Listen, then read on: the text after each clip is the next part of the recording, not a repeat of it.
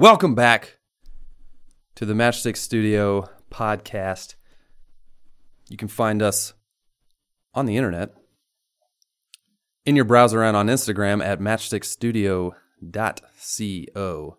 My name is Jordan Carmen.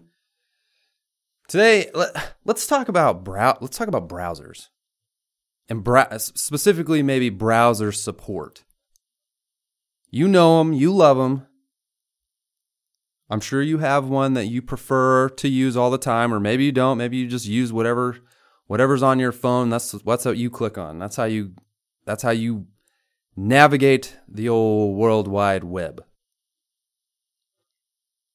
But for us here at Matchstick Studio, we we have to pay attention to what the browsers are doing.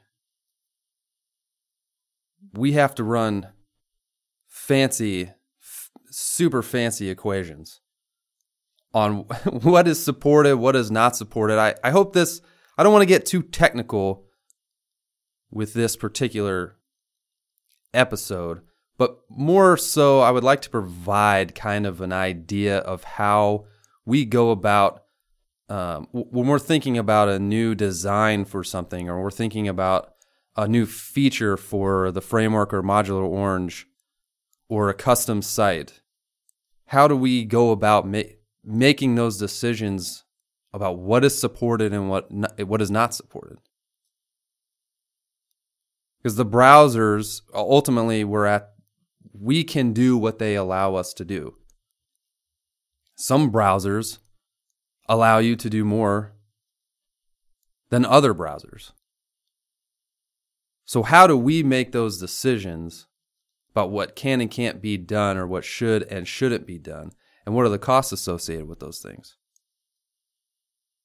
I want to start off by hitting you with some numbers, some facts, some, some statistics. Because you may have a favorite browser that you like to use. And in your world, that's the only browser there is. But the facts may say otherwise. So I want to specifically, let's put some parameters around this. Let's look at the browser statistics as of the latest numbers we have, which were end of December 2020. And for our purposes, we're specifically only going to be looking at North America.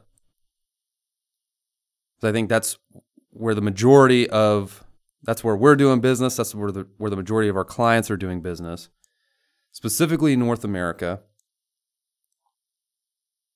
And I want to split. I don't want to muddy the waters with. Let's just look at all all browsers because there's a big difference between mobile and desktop, and I want to go through each of those separately.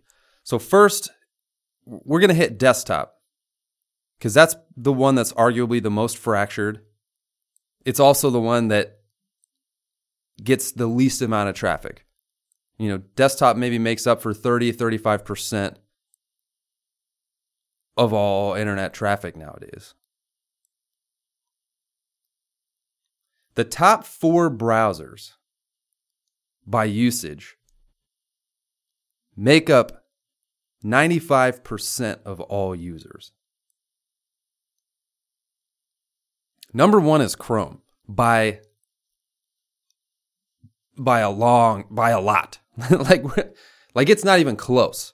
Chrome is the most widely used desktop browser in existence. That's true in North America, it's also true worldwide. I mean, there 60% plus users are using Chrome. So we're obviously going to support that. The next closest one coming in at just under 18% is Safari, which makes sense. Number three is Edge, Microsoft's Internet Explorer replacement. Thank goodness. And lastly, at 7% is Firefox. Those four browsers are making up 95% of all users. So when we're looking at features that can and can't be supported, those are the numbers we're looking at. Any browser that has less than 5%, you know, if it's getting close to that 5% mark, maybe we'll look at it. But if it's less than 5%, we are not going to concentrate our efforts in testing for those or making sure that every little thing. Now, that's not to say that things don't work. So I don't want to. We could get into the engine, the engines that drive these browsers. Don't really want to get into get into that too much. You know, they all kind of they're using either WebKit or Blink or Gecko or whatever. So a lot of the a lot of the browsers, especially when you start getting into the really small numbers, the 0.3% of users, a lot of them are using WebKit or Gecko or, or Blink or something like that. And that's that's what the major guys are using too. So if it works in Chrome, it's a if it works in Chrome and that's 60% of users, it's a pretty good bet that it's going to work in Brave, which is 0.3% of users. So we don't have to concentrate our efforts in testing for those really small browsers because we know there's a really high probability that it's going to work. Now, let's talk about mobile a little bit because that's where all the traffic is anyway. So it takes four browsers to get to that 95% coverage mark on desktop. It only takes two browsers to get to that 95% coverage mark on mobile, and that's Chrome and Safari. By a lot. Just those two. 99% of all phone users are going to use whatever browser is their default browser. If you're using an iPhone, you're going to click on Safari. If you're using an Android phone, you're going to click on Chrome. Whether you know what that is or not, it's just your internet browser, that's what you're clicking on. Those two are making up 95% of all users. What you may find interesting is you could get on mobile you could get to 99% of all users if you included the third closest browser coming in at right at 5%. Just under 5%. Samsung Internet, because Samsung likes to do their own thing sometimes too. And again, it's people with Samsung specific phones that are running a certain operating system and they're just using whatever the default browser is on their phone.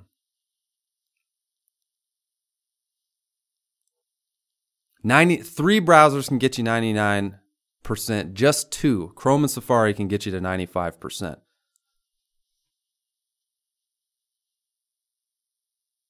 So this these are this is what we have to take into consideration. I mean, most of our testing is are, is coming in on those on Chrome and Safari. And then we also test on desktop, you know, we're going to hit Firefox, we're going to hit Edge. The rest we're not worried about. And here's the reason. This is where costs come into play, not only for us, but for our clients. It may cost, let's, to simplify the numbers, let's say it costs us $1,000 to implement a feature that works in 95% that of all browsers. Works for 95% of the users it's going to work perfectly for. And most likely it's going to hit the next 3 to 4% because the other browsers that we're not necessarily specifically testing for, but they're using the same engines as the big ones. So it takes us $1,000 to do that. Or it takes us $10,000 to implement a feature to try to work in 100% of browsers 100% of the time. And that's where we draw the line. We're going to take that $1,000 feature every single time. $1,000 works in 95 plus percent of all browsers for all people. Because that then allows us to go and continue to implement more features. We could get 10 new features that work in 95% plus of all browsers and people. 10 of those for the price of one feature that works in 100% of browsers. I think most people maybe don't maybe don't ever even realize that this type of stuff is going on. Because again, most people are using Chrome and Safari. And then a, f- a few handfuls of people on desktop are using Firefox. And then a few more are using, I guess I should say Edge, and then a few more are using Firefox.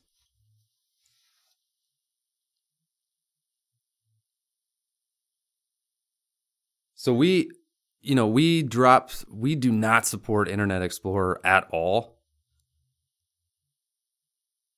If you're out there still, still using uh, Internet Explorer, that's that's coming in right now in North America. Internet Explorer is 1.7 percent. And it's a pain. That's uh, you know it costs a lot to support that now. It's at, it's out of life by Microsoft. They don't support it anymore. So these people are that are using Internet Explorer, you know,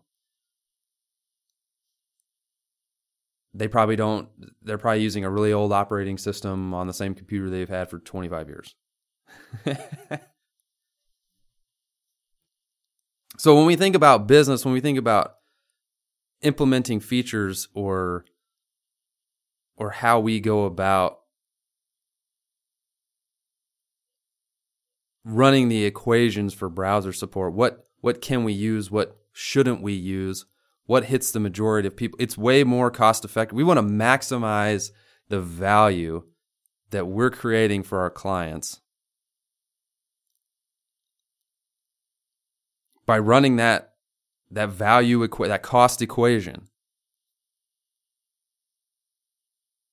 And I, it's more valuable for your business to say, you know what, it it costs uh, this much money, and I can hit ninety five percent plus of all people.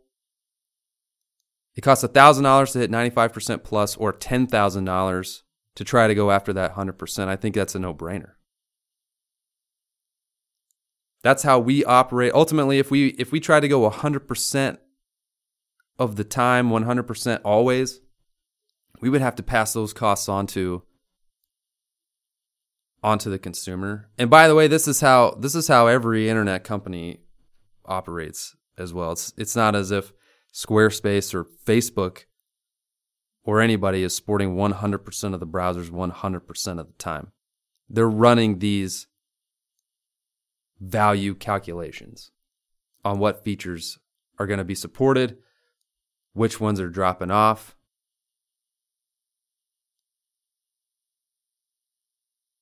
And ultimately, at the end of the day, that's what we're trying to do. We're trying to provide maximum value for the price that our customers are paying.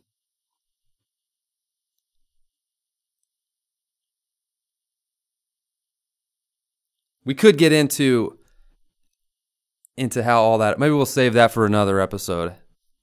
How do the browsers even know what to know what to support?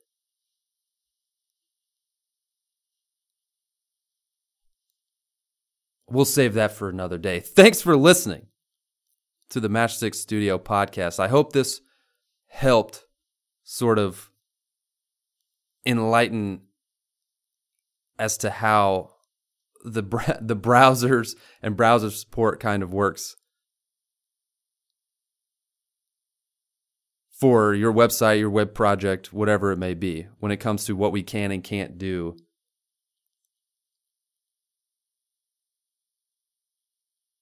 Or what we, I shouldn't say can and can't do. We can do practically anything.